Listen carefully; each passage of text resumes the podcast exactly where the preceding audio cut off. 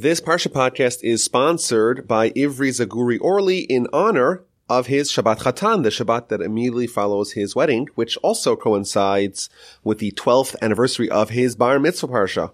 May you and your bride build a home that is bursting with happiness, with love, with prosperity, and all manner of blessing. And thank you so much for supporting Torch and the Parsha podcast. Parshas Balak has 104 verses. It doesn't have any mitzvos, and the entirety of the parsha is a narrative, namely the narrative of very unusual, very interesting characters that are trying to curse the Jewish people. Now it's very interesting that with the exception of the final nine verses, the entire parsha is presented from the vantage point, from the perspective of the enemies of the Jewish people. And I don't think, with the exception maybe of a few verses at the beginning of Exodus, I don't think that we have a parallel to this where the perspective of the Torah, of the narrative, is not from the Jewish people, but instead from the perspective of their enemies. So it's very unusual that we have this whole story, a whole parsha, based upon following the story of Bilam and Balak as they're scheming to try to curse and to try to destroy the Jewish people. Now, just as a way of introduction, the central character of the parsha is Bilam or Balaam, and he's a very unusual character in Jewish literature. So, for example, the Talmud in the book of Sanhedrin tells us that all Jewish people have a portion in Olam Haba, have a portion in the afterlife in the world to come. And then it lists several exceptions. There are people who, by dint of their character, their behavior, their, their deeds, their sins, they lose their portion Haba, they forfeit their portion in the afterlife. So it lists people, people who don't believe in the Torah, people who don't believe in, in the afterlife itself, people who are heretics. And then it lists individuals that also have lost their portion and it lists uh, several famous sinners amongst the Jewish people. And it also lists Bilam. Now it's a little bit unusual because the structure of that Mishnah, of that teaching of the Talmud, is that all Jews have a portion of Olam have a portion of the world to come. And these are the Jews that are the exceptions to the rule that they lose their portion in Olam Haba. Now Bilam, of course, he's the prophet from the non-Jews. And therefore you would never think from the beginning of the Mishnah that he would have a portion in the world to come, and therefore it's a little bit odd that we're told that he loses his portion. Moreover, there is a uh, an intimate connection between Bilam, the greatest of the prophets of the non-Jews, and Abraham, of course, the founder, the patriarch of our nation. The Mishnah tells us in the end of Pirkei Avos, whoever has these three characteristics is a student of Abraham, and whoever has these three other characteristics is a student of Bilam, the wicked one.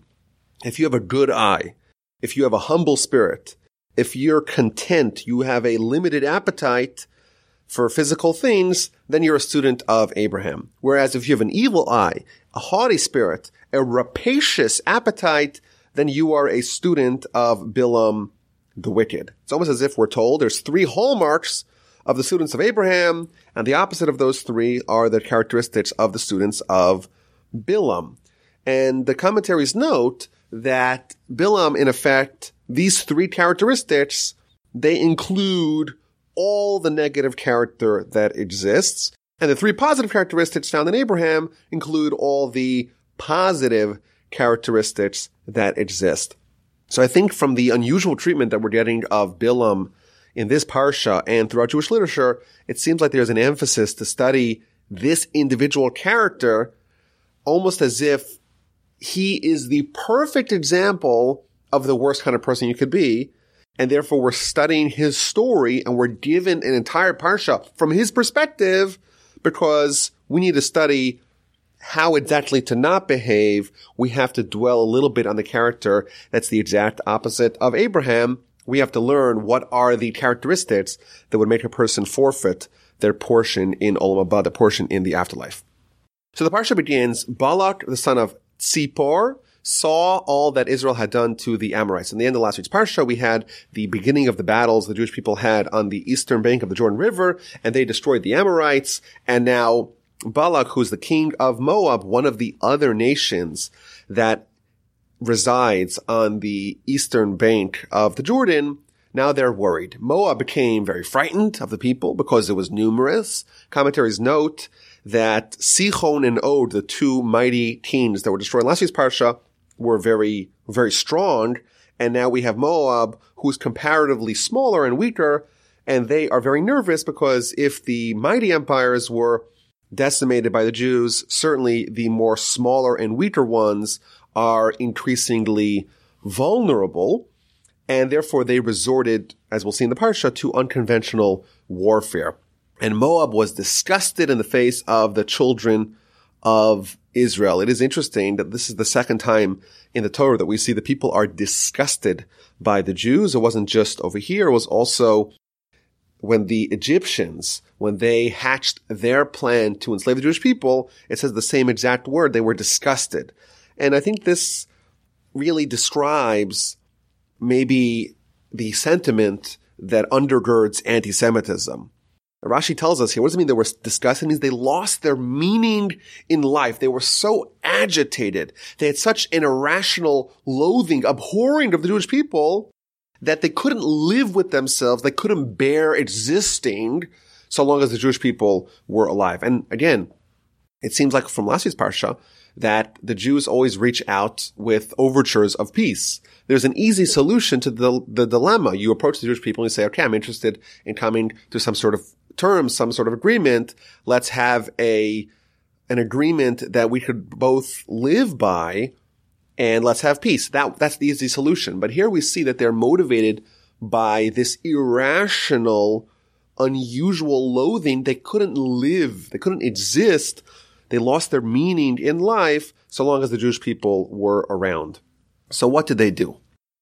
Moab said to the elders of Midian, now the congregation, i.e. the Jewish people, will lick up our entire surroundings as an ox licks up the greening of the field, and Balak, the son of Tzipor, was king of Moab at that time. And Rashi tells us that Moab and Midian were long time enemies, but they united against the common enemy, even though they themselves hated each other. But because they both hated the Jews as well, they found a way to create a pact. Talmud tells us this is akin to two dogs that were fighting with each other. And one of them is attacked by a wolf.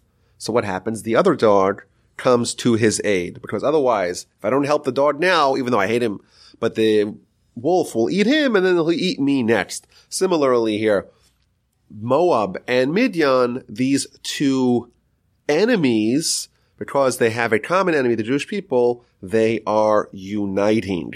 Now it's interesting, we find that Balak was the king of Moab at that time. Rashi tells us that really he was only recently appointed. He was like a wartime president. He was the interim president. It was only because they saw the Jewish people trouncing Sichon and Og, they appointed someone like Balak, someone who really was not previously uh, in the monarchy. They appointed him. He was a necromancer, a sorcerer, even greater than Bilam, and therefore they appointed him to be a very unusual figurehead because of the pressing needs of the arrival of the Jews.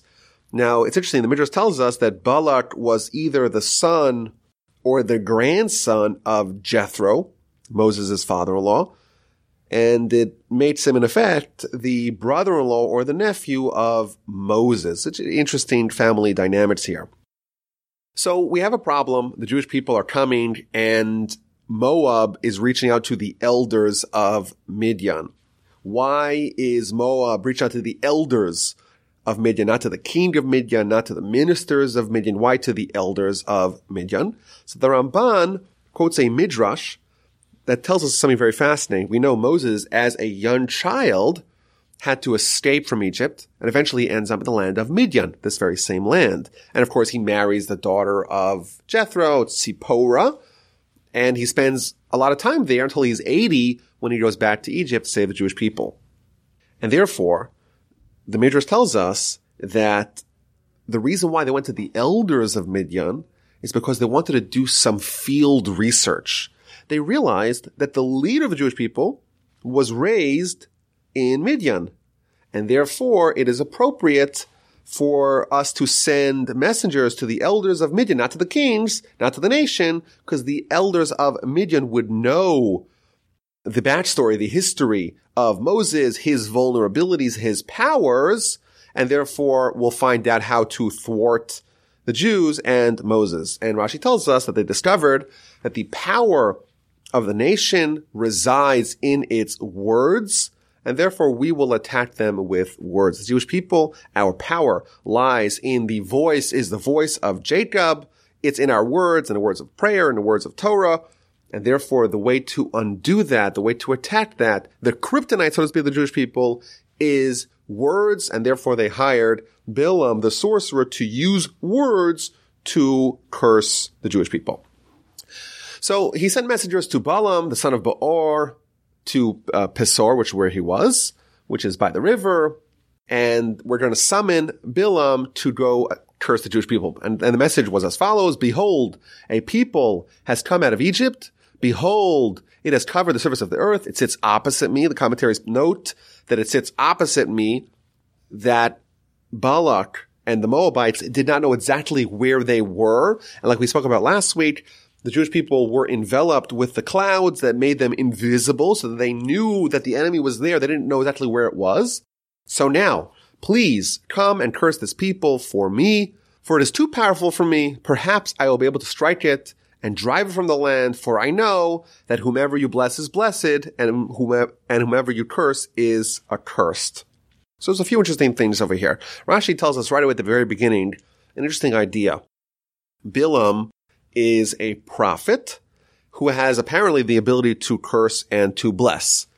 And the question that Rashi, that Rashi asks is, why does someone like Bilam, and we'll learn more about him, someone who is crowned with all the terrible characteristics that exist in the world, why is someone like that given prophecy? Isn't prophecy the domain of the righteous, of the people that are upstanding, the people that are the greatest of the human species? Why is a sinner, a Gentile like Bilam, someone like that, why is he given this tremendous power, this ability to communicate with God, this ability to ostensibly have blessing and curses? So Rashi tells us that the reason why Bilam was given prophecy is so that there should not be an excuse for the nations in the future. The nations will say, oh, the Jewish people are given all this reward and we're suffering. But it's not fair. They had someone like Moses. And Moses made sure that they were behaving in the proper way. Had we had prophets equal or greater to Moses, we too have, would have been morally upstanding. And therefore, the non-Jews had to have a character as great, as talented as Moses, or else it would not be fair. And therefore, they were given Bilam, who was someone who equaled or exceeded Moses in prophecy. And what happened? We see that their prophet not only did not improve their standing, the prophet actually caused terrible sins, not only for the Jewish people, as we'll see later in the Parsha, but also for the non-Jews.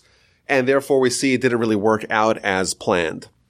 That's the idea that we find in Rashi. The, the, Gentiles had to have someone, they had to have a prophet, and they got Bilam, someone who had the goods, had the ability to be greater than Moses, but ended up being terribly immoral. And the obvious question on this idea is if you have to give prophecy to the non-Jews, or else they have an excuse, shouldn't you give it to someone who's more decent, someone who's more moral? Why are you giving it to someone as corrupt as morally suspect as Bilam? And the answer perhaps is that Bilam is someone is given, who is given prophecy because otherwise there's an excuse. He didn't acquire it. He didn't earn it. It was gifted to him. And we see an idea here that unearned greatness is not transformational. If you don't earn the stature that you attain, it's actually going to be harmful rather than helpful for you. So for example, on a, on a national scale, the Jewish people experience the Sinai revelation, a prophecy on a national scale, something that hitherto and thenceforth has not happened. They achieved the peak of human experience. Did they earn it? Was it gifted? Was it something that they acquired or was it something that was foisted upon them, that was given to them. They did not acquire their greatness. It was gifted to them. So what happened immediately following that? They have the capacity to sin, of course, with the golden calf. And we see an idea. What you struggle to attain, what you sweat and you earn, that purifies you, that refines you. But when you have something which is given to you, not only does not refine you, it is likely to corrupt you yet further. Bilam was given to it, given this stature, this prophecy as a gift, and it corrupted him rather than refining him. That's one idea that we see over here. Alternatively, there is a general principle that any greatness that someone has necessarily leads to haughtiness unless you choose to embrace humility. And we have a concept in, in Jewish philosophy that the greater stature someone unlocks, someone obtains, the commensurate step in humility is necessary. So for example, when we pray in the Shemona Esrei, in the Amidah prayer, you're supposed to bow down, you're supposed to kneel, so to speak, before God four times. If you have a high priest, of course, someone who achieves a very high stature amongst the Jewish people, the law states that he has to bow not just four times, but 19 times, one for each blessing. What about the king? The king who has achieved the pinnacle, the highest office, the greatest stature amongst the nation, the law states that he has to pray the entire prayer while bowing. Every stage that we unlock in our greatness must necessarily be accompanied by a parallel, a sister step in humility. Abraham had that. Abraham was someone that despite the fact that God gave him tremendous prophecy and tremendous love and closeness and promises and a great legacy, what did Abraham say? Anochi afar va'efer, I am but dust and ashes. He understood how to utilize the prophecy and not allow it to corrupt him. He earned it. Bilam, on the other hand, it was gifted to him and he did not take those steps to ensure that each stage of greatness is accompanied by a commensurate or parallel stage in humility and therefore he became the most arrogant and the most haughty. Now it is interesting that Abraham, we're told about Abraham, I will bless those who bless you and those who curse you, I will curse. Abraham had the ability to do blessings and curses. And again, we see another parallel here between Abraham and Bilam. Bilam, ostensibly, at least in the eyes of Balak, he is someone who people thought that he had the power to bless and to curse as well.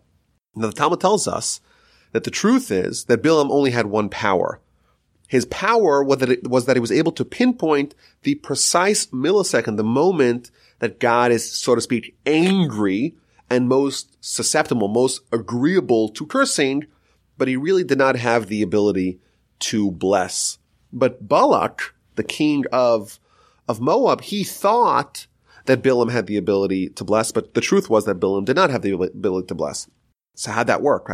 How does Balak come under the impression that Bilam knew how to bless when the truth was that he only knew how to curse. So the, so the commentaries tell us something really interesting. They say that Bilam had the vision of a prophet.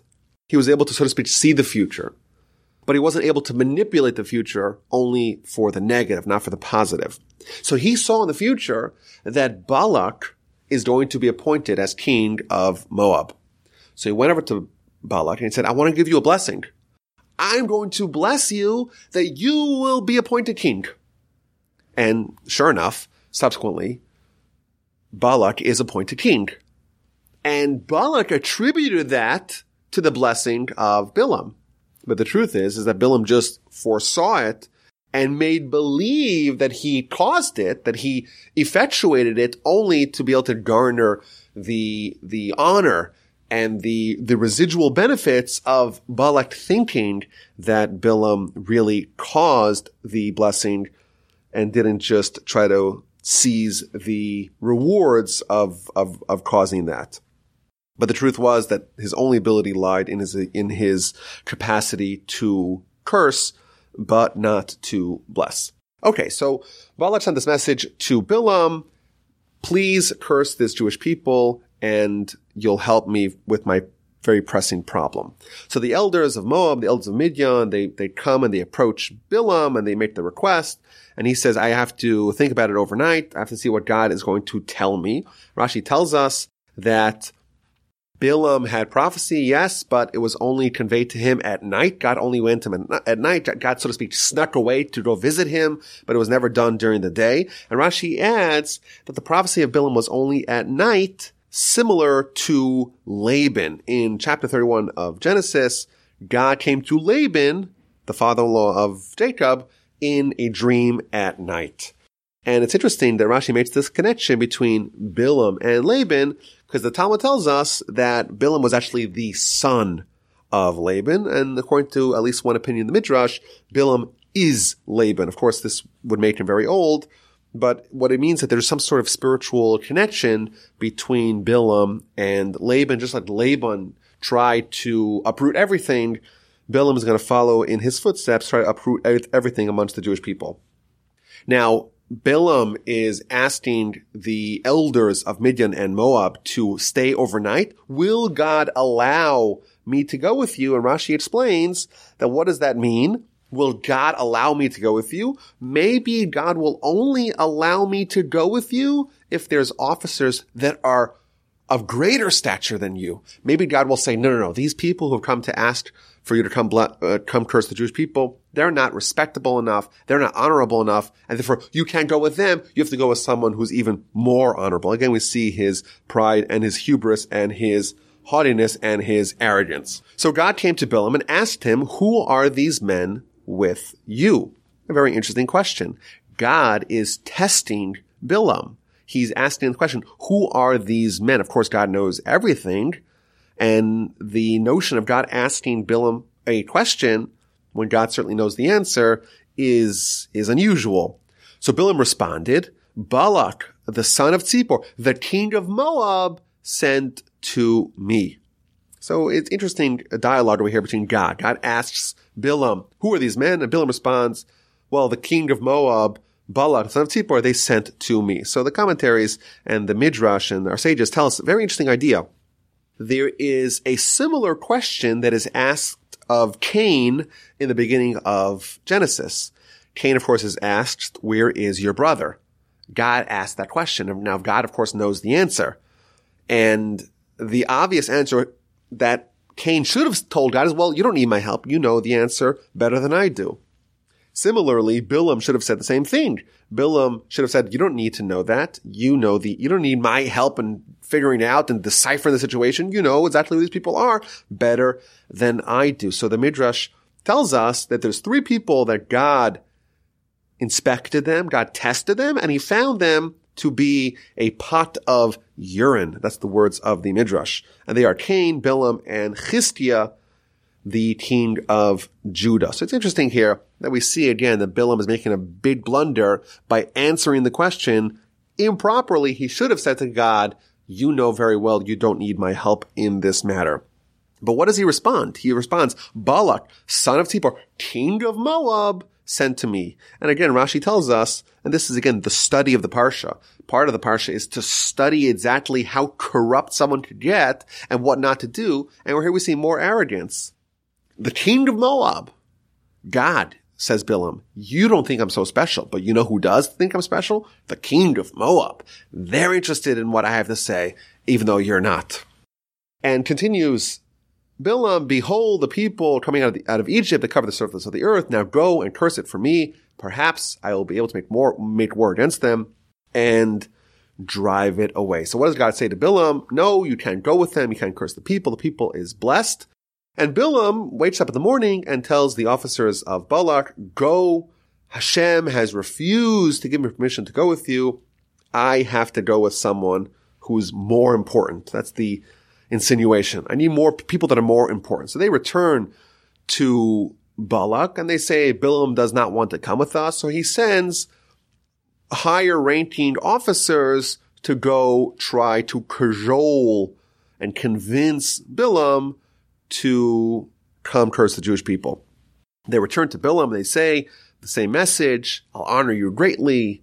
I'll give you tremendous wealth. And Bilam responds, even if you give me your whole house full of silver and gold, I cannot transgress the word of Hashem, my God, to do anything, to do anything small or great. And Rashi tells us again that this shows his unbridled avarice, his unsatiated, his rapacious desire that yes, Balak really should give me a house full of gold and silver. I really am deserving of all that wealth and all that honor.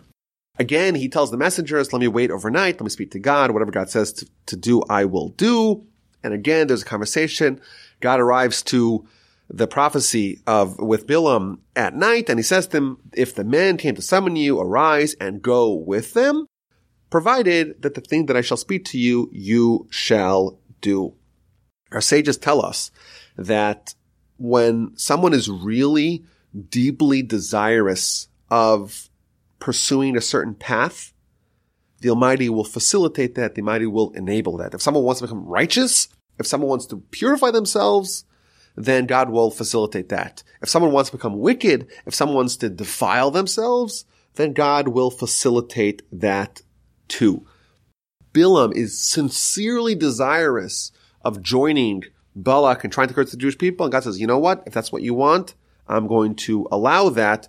I'm going to enable that. I'm going to allow you to go. And I think this does provide us with a little bit of a scary idea you know, sometimes if things are going swimmingly and it seems like we're having tremendous success in whatever we choose, we may be deluded into thinking that we're doing what's right. Because after all, God is enabling, God's facilitating me to do this. It must mean that the Almighty is happy with what I'm doing. I'm doing the right thing.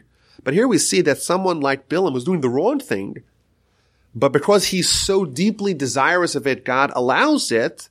And he may be under the impression that he's doing the right thing, but the truth is he's doing the wrong thing. I think it's a valuable lesson for us that we have to do what the Torah wants of us. We have to do what the Almighty wants of us. And just because we experience divine assistance, so to speak, or divine enabling of success in the path that we choose, that does not necessarily mean that we're doing the right thing.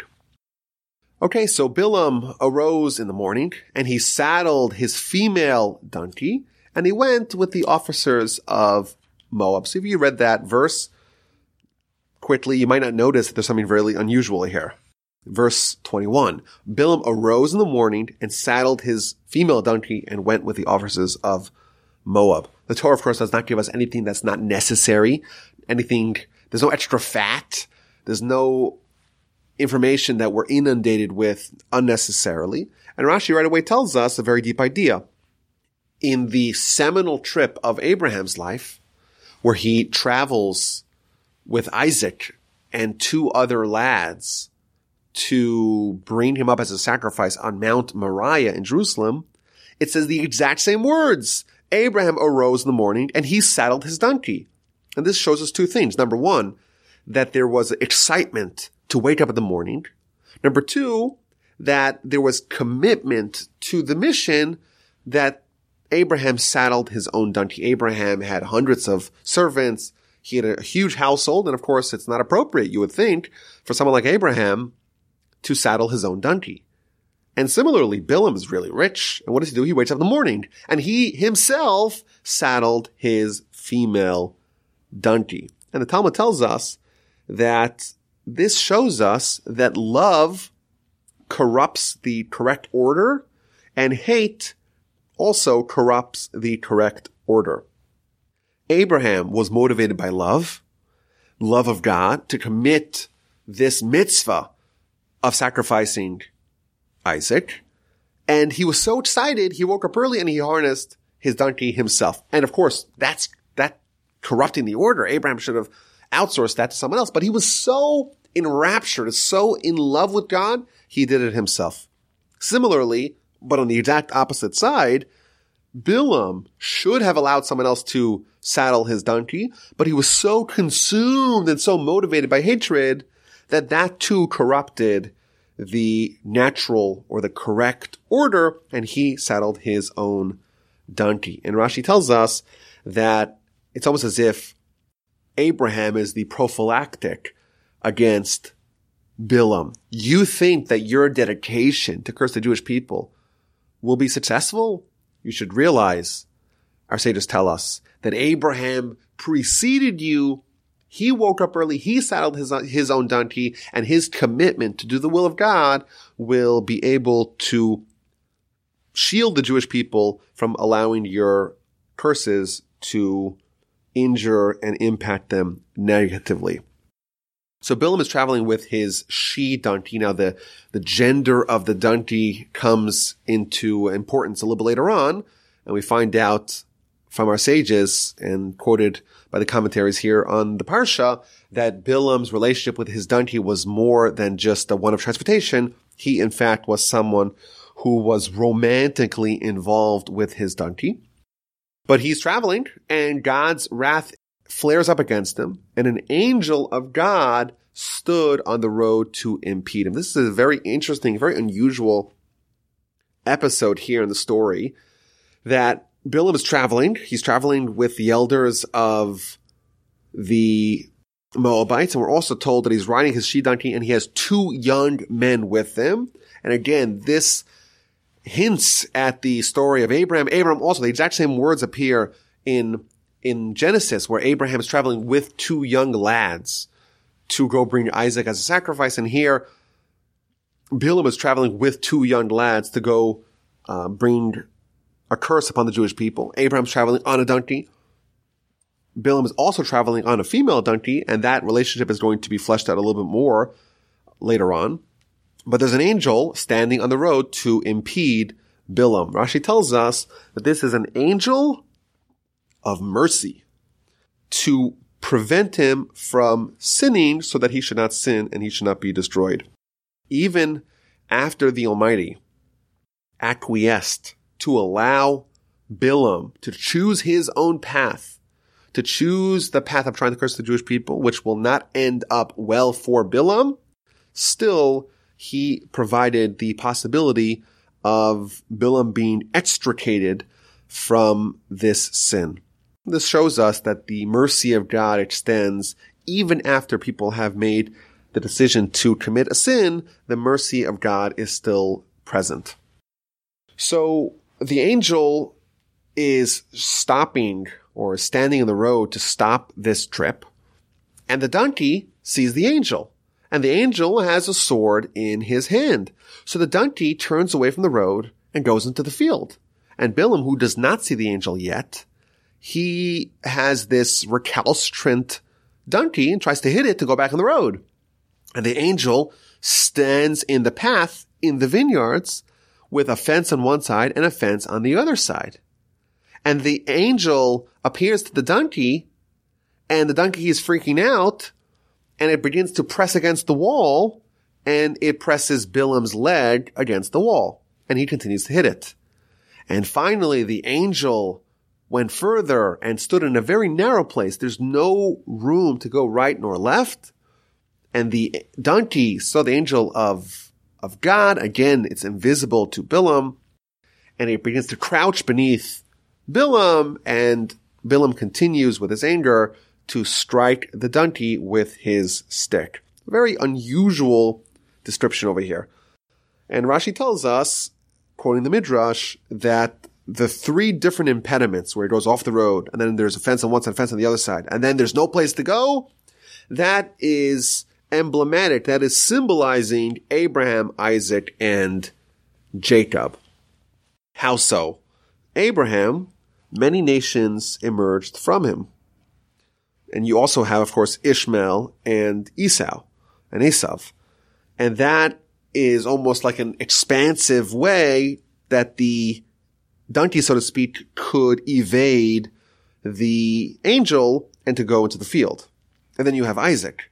Isaac has only two sons. And that is equivalent to almost the fence on one side and fence on the other side. And there's still a little bit of wiggle room because on one side there's Jacob, who of course is righteous. On the other side there is Esav, who of course is wicked. And finally, the angel stands in a place that's so narrow, there's no wiggle room at all, That is a reference to Jacob, Jacob whose entire bed was righteous, Jacob who all of his children were tzaddikim, were righteous. There was no other nation that emerged from them. That is the kind of the symbolism that is undergirding this third encounter where Bilam has absolutely no room to maneuver. He cannot move not right, not left. There's no way to go. He has been defeated. Checkmate. And he continues to hit his donkey. And then something even more unusual happens. Hashem opened the mouth of the donkey and it said to Bilam. So we have a talking donkey in our parsha. What have I done to you that you struck me these three times? And Bilam responds, cause you mocked me. If there was a sword in my hand, I would have killed you. And the donkey responds back to Bilam, a whole unusual dialogue here. I'm your she donkey. You have ridden upon me your whole life until this day. Did I ever do this to you? And he responded, and he said, no.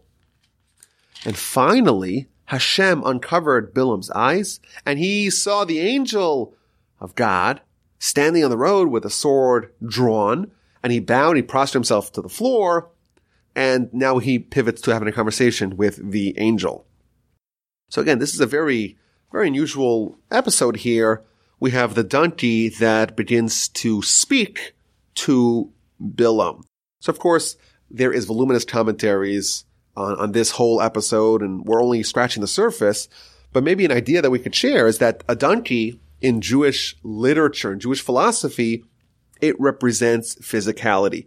In the Hebrew word for physicality and materialism is the same root or the same Hebraic root as the word of donkey. Physicality is chomer and a donkey is chamor.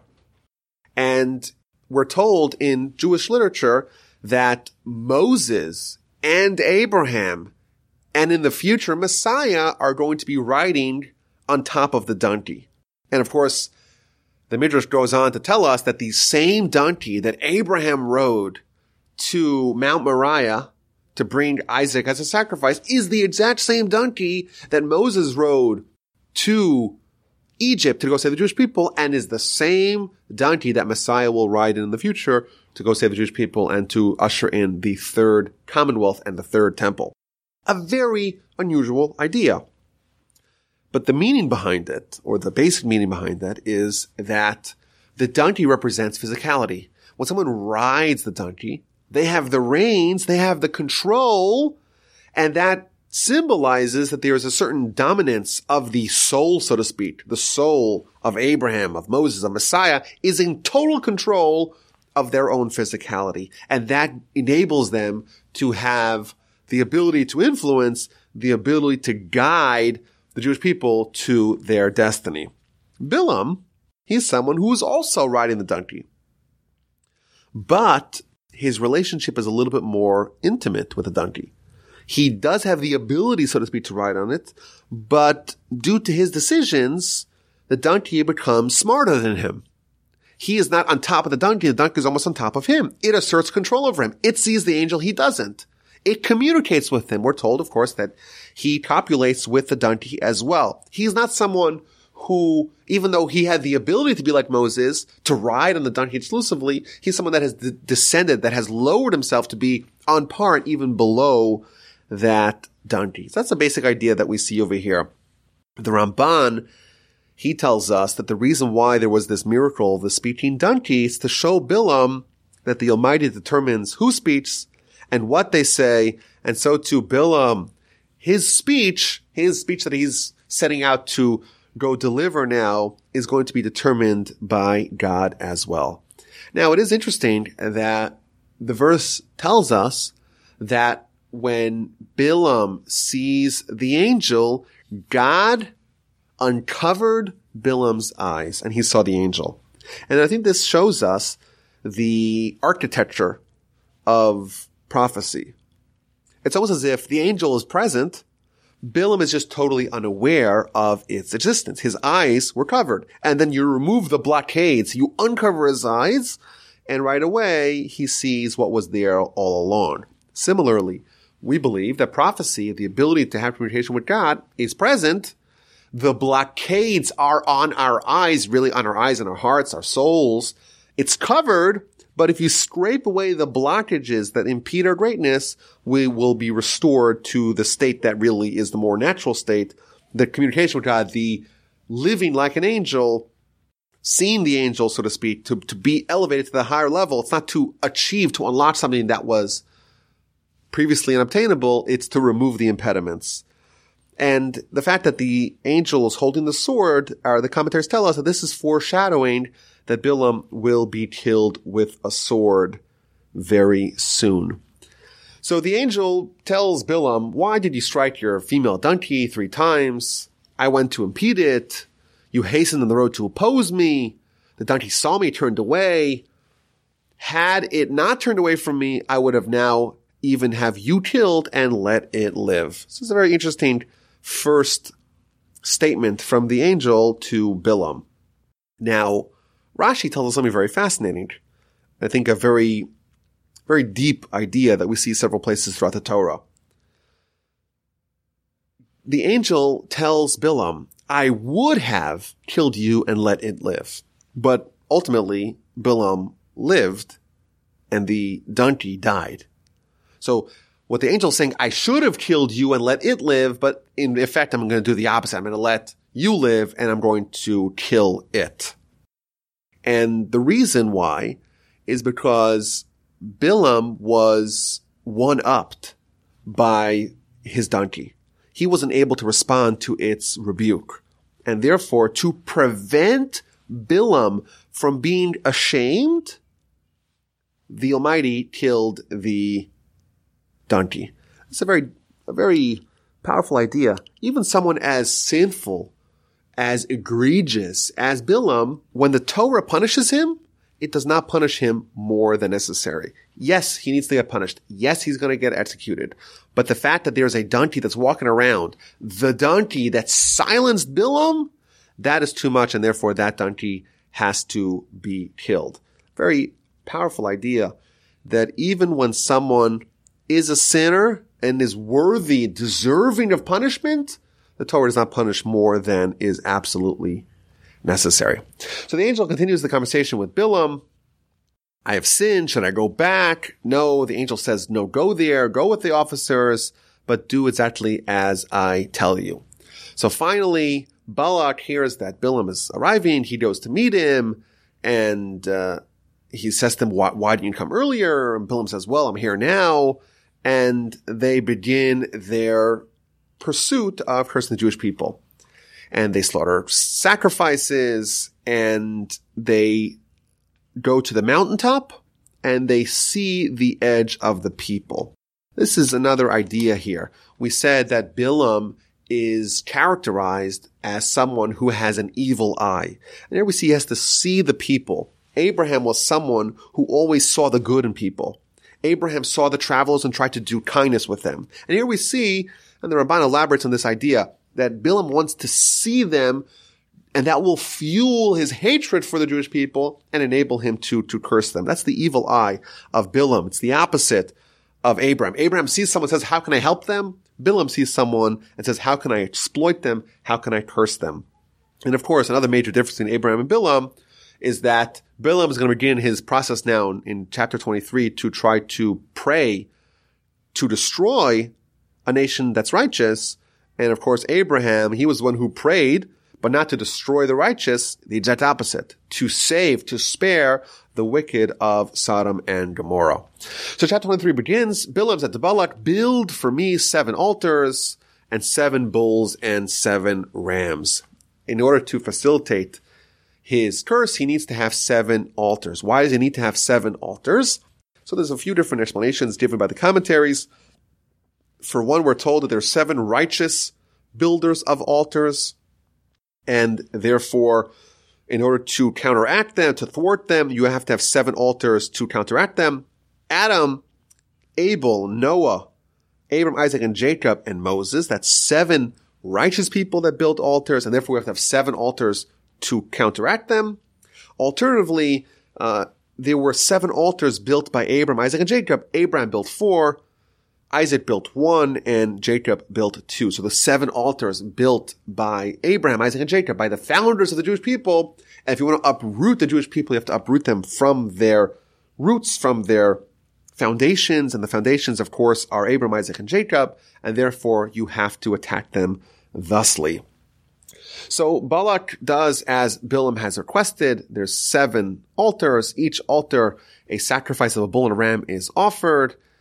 And Bilam tells Balak, okay, now you go stand by the, by the, by the sacrifice and I'm going to go talk to God and whatever God says, tells me to say, I'm going to say. And the Talmud tells us that really this was a miracle because Bilam knew the exact moment that God was susceptible to cursing, i.e. to cursing the Jewish people. And for those days, God temporarily ceased having that moment of anger the moment of agreeableness to cursing, and therefore Bilam did not find an opening. Of course, this is a very advanced idea. What does it mean that God for a moment, for a second, for a millisecond is, is capable of being urged to curse? It's a very uh, interesting theological idea, but that's the basic idea that our, that our sages tell us in the Talmud. And God tells Bilam, okay, I have a message for you. Go say this message. And this begins the blessings of Bilam. He's going to try to curse them and God's going to turn it on its head and force him to bless the people in the exact way that he wanted to curse them. He wanted to curse them in, in specific ways and we'll see them, uh, not by the curses, but by the opposite. There are blessings that were the exact opposite of the curses that were intended. And it's interesting that a lot of these blessings became part of, of literature, part of our liturgy. In fact, in the morning, we say some prayers that come from Bilam because Bilam, he epitomized the nation. He was able to describe and identify the characteristics of our nation for the positive. In fact, the Talmud even says that there was a decision, or at least there was a discussion, whether to include Bilam's blessings in the daily Shema ultimately because we didn't want to encumber the people. It was not included, but it could have been. It was that good. So he begins his first blessing from Aram, Balak, king of Moab, led me to the mountains of the east, and they're, they're very poetic and very beautiful. Balak wants me to curse the Jewish people. How can I curse them? God is not cursed. How can I anger? God is not angry. Again, that's the idea that God did not get angry during these days. From its origins, I see it rock-like. And from the hills do I see it. Behold is a nation that will dwell in solitude and not be reckoned among the nations. Rashi tells us what does it mean that Bilam is describing its origins. He's talking about Abraham, Isaac, and Jacob. I want to uproot them, but their origins are very strong. A nation that will dwell in solitude. And that, of course, has been true throughout our history that we're different, we're isolated, we're in solitude, we're not reckoned amongst the nations, and that could be one way or the other. If we try to assimilate, if we try to acculturate, if we try to be any nation like the nations, that necessarily will awaken what we call anti-Semitism, which, according to Jewish philosophy, is the irrational hatred that God implanted to ensure that this remains true, that we're a nation that will dwell in solitude. We're a nation that will not be taken off chart off our path of bringing the world to its completion, of completing the mission of Abraham. Who has counted the dust of Jacob or numbered a quarter of Israel? May my soul die the death of the upright and may my end be like this. Bilam is so consumed with all the Jewish people, he's hoping to die the death of the righteous. And of course, this does not sound like what uh, Balak had signed up for. He says, I don't get it. I called you to curse them, and now you brought a blessing to them. So Bilam responds, well, this is what I told you. Whatever God tells me to say, I'm going to have to say. So instead, they make a decision to change locations. We're going to go to a different location. We'll see a different part of the nation. Maybe that will allow us to find an opening to go curse the Jewish people. Now, it's interesting. When Abraham prayed, and he was also rebuffed, his prayer to save the people of Sodom and Gomorrah was unsuccessful, it's clear if you compare the verses that Abraham returned to the same place. And here, Bilam is unsuccessful and he goes to a different place. And what that tells us is that Abraham attributed his failed prayer to the merits, whereas Bilam attributed it to the place. There was all kinds of circumstances. It's the place, it's the location, maybe a different angle, and maybe then it'll be war. Maybe then it'll, it will work. Maybe then my cursing will be effective. He blames the circumstances, whereas Abraham blames himself. And again, they go to a different location. Again, they bring sacrifices. Again, Bilam gives another blessing, and he tells him God is not a man that he should be deceitful, nor a son of man that he should relent. Would he say not do or speak and not confirm? You want to kill the Jewish people. You want to destroy the Jewish people. But he promised that he's going to give them the land of the seven nations. He's going to give them the land of Canaan. How could you possibly even conceive to try to kill them in the wilderness? Behold, to bless I have received. He has blessed and I shall not contradict it. God wants me to bless. I, I can't do anything about it. There's no iniquity in Jacob. There's no perversity in Israel. Hashem, his God, is with him and the friendship of the king is in him even when the Jewish people do sin, it does not register or certainly does not diminish their stature that we have with God. It is God who brought them out of the land of Egypt according to the power of his loftiness. There is no divination in Jacob. There's no sorcery in Israel. They have a direct connection to God, the Jewish people. They have real prophets. Even if they don't have real prophets, they have the Urim and the Tumim they have a direct link to God via the prophets, and therefore they don't need to resort to gurus, to sorcerers, and to necromancers. Behold, the people arise like a lion cub and raise itself like a lion. It will not lie down until it consumes its prey and drinks the blood of the slain. Again, a monumental blessing. And of course, Balak is further disappointed and they of course continue to go to a different place, a third place, maybe then they will be successful in cursing and attacking the Jewish people. So chapter 24 begins again with a third blessing that is foisted upon Bilam by God. Bilam raised his eyes and saw Israel dwelling according to its tribes. Our sages tell us what that means is that each opening of the tent was facing away from a different opening. Everyone was living modestly. That's one of the hallmarks of our nation. It's our path to salvation. The reason why we survived, or one of the reasons why we survived the curses of Bilam was because of this. The Spirit of God was upon him. He began again with a very poetic, a very beautiful, a very stirring blessing. This is the words of Bilam, the man with the open eye, say, just tell us that he was blind in one eye. How goodly are your tents, O Jacob, your dwelling places, O Israel, stretching out like brooks, like gardens by the river, like aloes planted by Hashem, like cedars by water. Again, very beautiful, very poetic, very stirring water shall flow from his well. And by the way, the commentators, of course, tell us what, what it all means, what the deeper insight behind it. And his seed shall be by abundant waters. His king shall be exalted over our God and his kingdom shall be upraised. And of course, it continues again and again. Balak is beside himself. He claps his hands together. I didn't summon you here to bless them. I, I brought you here to curse them and now leave you you wanted honor, you're not going to get any honor. It's been withheld from you. And again, Bilam, Bilam responded, "There's nothing I could do. I told I told you ahead of time that I am totally beholden to the will of God. Whatever He tells me to say, I must say." And then Bilam gives a fourth prophecy, a fourth blessing, which is also hinting at his advice. Rashi tells us that when it says in verse 14, and now behold, I go to my people, come, I shall advise you what this people will do to your people in the end of days.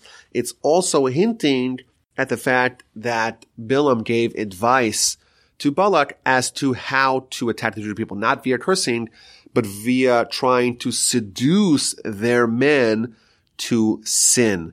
I know, says Bilam, that the God of these people hates immodesty, hates promiscuity, and therefore if you convince the daughters of Moab to avail themselves to the men of the Jewish people, then you will find a way to attack them. And he continues with his fourth prophecy, the words of the one who hears the sayings of God and knows the knowledge of the Supreme One.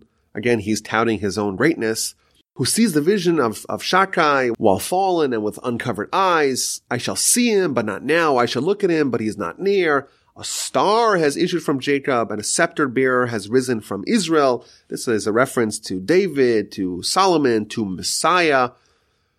And he shall pierce the nobles of Moab and undermine all the children of Seth. And the Ramban, he encapsulates the blessings and the prophecies of Bilam the first prophecy was a reference to the past, to the great and holy patriarchs of the Jewish people. The second prophecy was on the present. The third was on the future in the days of David and, and Solomon. And the fourth and final blessing, the fourth and final prophecy was in the yet to come future, the future where the destiny of Abraham is fulfilled. So Bilam gets up, he goes back to his place, and Balak also returns to his place. That's the end of chapter 24, and chapter 25 begins with a fulfillment of Bilam's plot. Like we said, that he gave them the suggestion to commit the daughters of Moab into harlotry and to use that as a means to attack the Jewish people. Israel settled in Shittim and the people began to commit harlotry with the daughters of Moab. They invited people to the feast of their gods. The people ate and prostrated themselves to their gods. Israel became attached to Baal Peor, which is the, the idol, and the wrath of Hashem flared up against the Jewish people. Now, our sages tell us, what does it mean that the idol is called Baal Peor? What it means is, is that the means of servicing it, the means of worshiping it was by defecating in front of it. That was the way that they did this idolatry. And the meaning behind that is that this idolatry represented nihilism. It represented the concept that nothing matters. We're all eventually like refuse, like waste. We're all just, we have no life, no value, no continuity. It's all ending up as compost. We're just, going to decompose. We're just like the, the defecant that we have no value. That's the idea behind this idolatry. And therefore, of course, if you have no life, if you have no eternity, if you have no soul, then everything that you do should be just to maximize your own personal and carnal pleasure in this world. And of course, we believe that the exact opposite is true. Everything has value. Everything has continuity. And by the way, even the fertilizer is used from the refuse, from the waste that is produced. Nothing is for naught.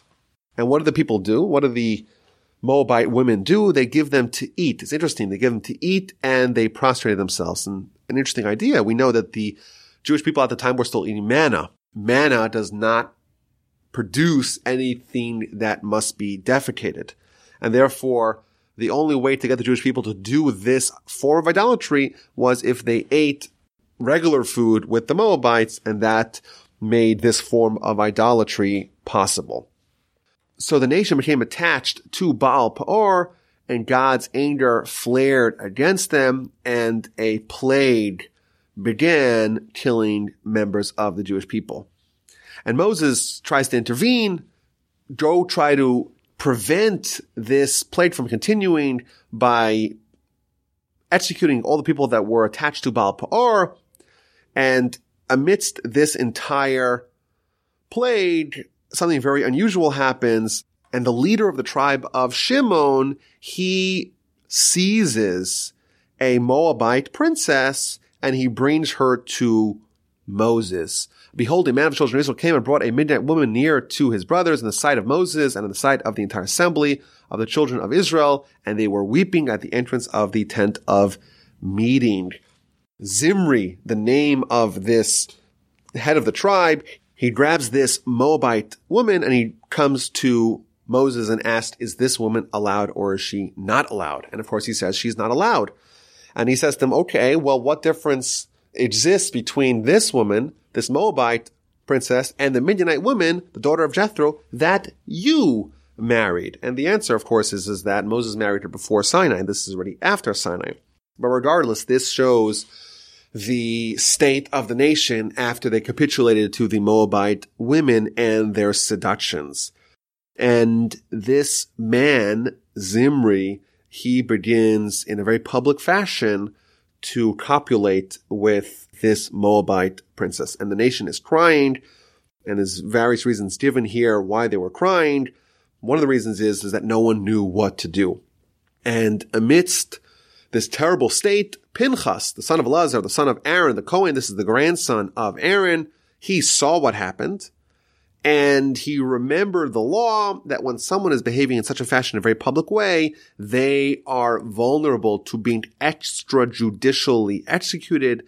He stood up from among the assembly. He took a spear in his hand and he followed the Israelite man into the into the tent and he pierced them both. He made a skewer out of Zimri and Cozbi, these were the people that were doing the sin, and the plague was halted. But 24,000 people died in that plague. It's a very unusual way to end the parsha. The zealotry of Pinchas, the grandson of Aaron. The reason why he's attributed to Aaron is because Aaron, of course, was the paragon of love, of fellow man, of kindness, of bringing them close to Torah. And yet someone like Pinchas is justifiably the descendant of, of Aaron because he was the one who, notwithstanding his love of his fellow man, was motivated by zealotry of his love of God to stop this madness and to execute both Zimri, the Jew, the head of the tribe of Shimon, and Cozbi, the Moabite princess, and to go kill them in order to stave off or to stop the plague and to restore order and restore the will of God. And of course, next week's parsha continues with this narrative. The parsha is called Pinchas, named of course after Pinchas, and the ramifications of his act of martyrdom. Thank you so much for listening. My name is Rabbi Yaakov Wolbe from Torch in Houston, Texas. The email address is rabbiwolbe at gmail.com. I look forward to speaking to you next week.